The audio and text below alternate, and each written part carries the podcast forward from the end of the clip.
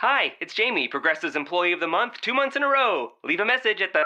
Hi, Jamie. It's me, Jamie. I just had a new idea for our song about the Name Your Price tool. So when it's like, tell us what you want to pay, hey, hey, hey, and the trombone goes, blah, blah, blah, and you say, we'll help you find coverage options to fit your budget. Then we just all do finger snaps while a choir goes, savings coming at ya, savings coming at ya. Yes? No? Maybe? Anyway, see you practice tonight. I got new lyrics for the rap break. Progressive Casualty Insurance Company and affiliates. Price and coverage match limited by state law. Favors has been really solid tonight. Nice to have him back. Gets a bounce pass in the lane to the cup, scores it.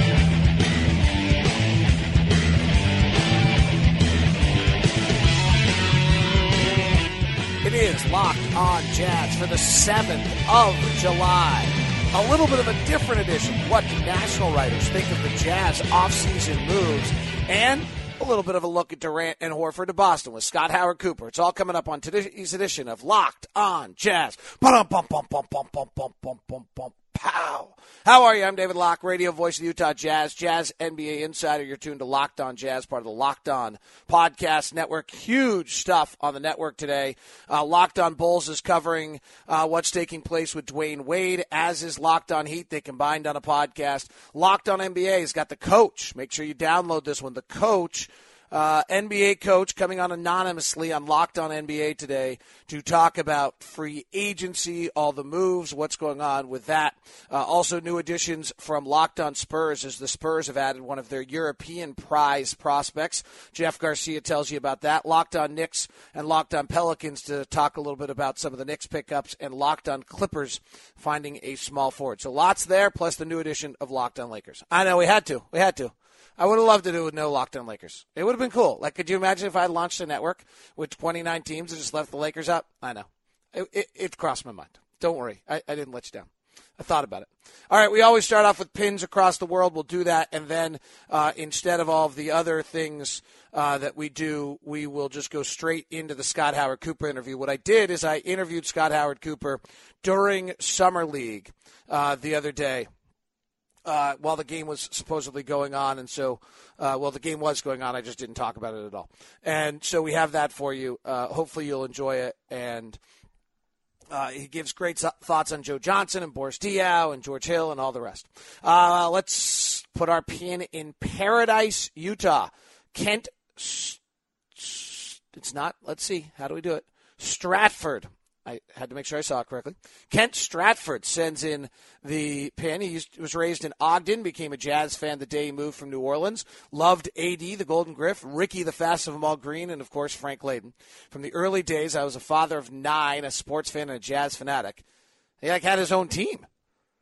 Like I wonder if he like named all of his nine kids, like the roster of the Jazz. Like he just like he plays, and they've got a they got five on five in the backyard. It's awesome. Uh, I get frustrated when the sports guys spend all their time talking college football on a Jazz preseason game day. I like that. That's why we have the Locked On Network, by the way. I've been able to attend a few games a year in the Salt Palace and Delta Center, ESA Vivint, uh, and our family watched a lot of K-Jazz games. My wife and children will often tell me that the refs couldn't hear me through the TV no matter how hard I yelled. My favorite memories of attending home games are extremely loud overtime postseason win uh, and the Sundiata Gaines uh, Jazz game. So we lived in Portland for a while. He goes on, it's long, uh, but I wanted to give him his due. He lives in Portland for a while in the 90s and was able to fight off the Blazer fans. Um, he's an accountant by trade, and his favorite numbers are, of course, 15,806 and 3,265. Loves analytics of the podcast, and he is in Paradise, Utah. Kent Stratford. That is our spot. All right. Thank you uh, very much for tuning in today, subscribing, the five stars. Anything you can give are fabulous. Uh, hope you have found some other podcasts you like along the network, the Locked On NBA with the coach. But today, instead of me babbling on about uh, Dwyane Wade and the Heat and uh, losing him. Just thought about it. Think about that one for a second, though, uh, Jazz fans. You probably have a better perspective on this than anyone in the sense that it's really as though Karl Malone or John Stockton left the Jazz with time left. A little, you know, similar to Malone did, but maybe and almost forced out a little bit. So uh, there's some real similarities you probably can relate to there in understanding what Miami just had uh, happen to them, having lost their 15 year veteran uh, in Dwyane Wade. Hope you enjoy this conversation with Scott Howard Cooper. Uh, special thanks, as always, to Devin Cash, Equity Real Estate, the University of Utah MBA online program, and those people that have sponsored Locked on Jazz. If you'd like to advertise in the program, you can email me at dlock09 at gmail.com. Here from the first, second day of Summer League is my conversation with Scott Howard Cooper.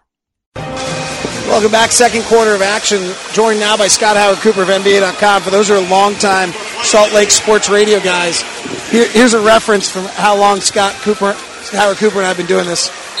Our one of our first radio interviews was probably when he came into town to do the Jungle with Jim Rome live at the Gallivan Center in '96 or '7, I think.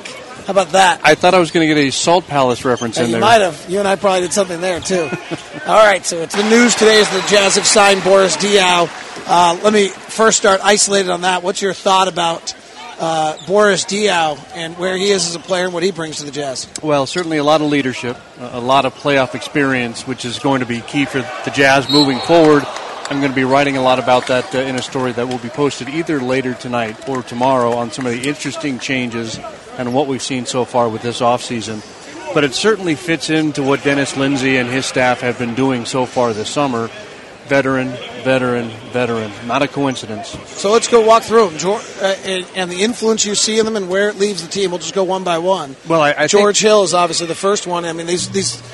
I, I, I, said today in an interview that not only have all of them fallen into place, but they were in position to take advantage of them, and then you really dig in second tier, they're all just they're fit so well, at least in my mind. But let's start there. George Hill, you you've what is you know, and interestingly, by the way, they're all other than Boris, the two are Eastern Conference guys, so a lot of our fans haven't seen a ton of them. What does George Hill bring? To Utah, and how do you think he fits? I think he's going to fit really well. It's a lot of stability. It's that much more insurance behind Dante Exum. Certainly, all the signs are very encouraging on Dante's return, but it's also one of those things that you don't know until he actually gets out there. And so it's going to take getting to October, November, December to really get a good feel, not only in what you're going to have from, from Dante in that moment, right then, but what he's going to be able to give you for the season as a whole. So having George, his experience, his stability, I keep coming back to that word, I think that's the big thing. James Young of, uh, for Boston hits a three left side. Celtics take a two point lead. Jazz have Kraft, O'Brien, Lyles, Butterfield, and Pleiss back on the floor of their starters. So none of the second round draft picks. Lyles working in the post scores. This is interesting to see Lyles play in the post because I remember watching him at Kentucky, and one of the things I put in my scouting report about him is in a league that is switching, he's good enough in the post that he can take you down there and punish you for the switch. And I almost feel like Scott watching the finals and all the playoffs. We'll get back to the Jazz acquisition. That's going to become a skill again. Is those few players who can actually go to the post to take advantage of having the midget on them. The versatility is huge because obviously what he showed last year is that he can shoot the long ball, especially the second half of the of the season. What a great lift to know that you have Rodney Hood and Trey Lyles. That three point range added to your roster in the last two drafts is a is a huge lift for this team, and so you know that Trey can do that. If he can take the guys down low as well, if he can when he gets a smaller man on him, really punish the person, make the defense pay for that by posting up, by converting from from five or eight feet away. That's a huge advantage. And right there, he just dropped in a pass to Kraft for a layup. The Celtics answer the three. All right, the second acquisition was really interesting. It's Joe Johnson as Tibor Pleiss scores on the other side. So Joe Johnson is now a 35 year old player. We all think of Joe Johnson. We think of the 25 points a game and 20 in Atlanta. And so he's a different player now. Who is he now, and what did the Jazz get? Well, he's definitely not that, but the good news for the Jazz, they don't need him to be that. You need him to give you some uh, scoring off the bench. I think to go into this pretty realistic that it's not like he's going to be six man of the year or anything, but somebody that every few games is going to give you a big lift because one of the things that's really jumping out about the, the roster that's coming together right now is there is a good deal of depth. It's something that you couldn't say uh, two years ago, certainly, and maybe even last year. Certainly, no, without, no. certainly you could say it last year. Go ahead, just say it. That they did not have, they well, it, especially once the injuries hit. Oh, maybe, maybe going into the season, maybe you were thinking there was a opportunity there, but once the injuries started to hit, obviously that was a big problem. Joe Johnson at this point, you don't want to use the word luxury. It's not like uh, he's found money, but you just want to get 14, 16 points from him every few games. You just want the reminder that he's there because other guys are going to be scoring the ball on a regular basis. You don't need the huge offense from him. I was interested. The thing that jumped out to me as when you talk, when I looked up, started looking at numbers on Joe Johnson, and I, I, I kind of was embarrassed. There were two things that really surprised me. One was how many pick and roll possessions he had. I, I don't think of him as a pick and roll guy, but he really was. And the second one is, oh my goodness, in the last few years, if he's open for three, he's a dead eye shooter. He's 44% if he's open for three. Isn't that a nice luxury? And as we were just saying, uh, Trey Lyles has already given that option. Rodney Hood has provided that option as well to have somebody else that's going to do that. Uh, if Dante Exum is back and playing at a good level, we don't expect him to be 100%. Certainly right away, he's going to need some time. But with his athleticism, with his ability to get down the court fast, get into the lane, think of how many open looks that's going to be creating on a drive and kick. I, I think Dante's health not only it, obviously it, it's big for uh, for the Jazz moving forward because they have the investment of a lottery pick, but just when you look at what he can do on the court now, what he creates for the other players, that is immeasurable. And the versatility in lineups now that Quinn Snyder has is as good as any in the NBA. So, what do you think of this team? Like, if you had to do an evaluation of the Jazz, as you'll be writing about, are they a playoff team or are they a home court? Like, what's? I hate this kind of stuff this time of year, and I avoid it. I'll be honest with you. I just want to. People are listening, going, "Locke, you ask this question all day, and you won't answer." Now you're making Scott answer it, and Scott got lucky because there's a timeout. But what's what's your quick thought in that regard? Well, I'm with you. The, the key phrase there is at this moment because there's still a lot of moves that have to be made. Certainly, there's some free agents out there. There's other dominoes to fall. I'm sure we're going to be seeing some other trades, but we can say this: if the Jazz had been healthy last season they would have made the playoffs.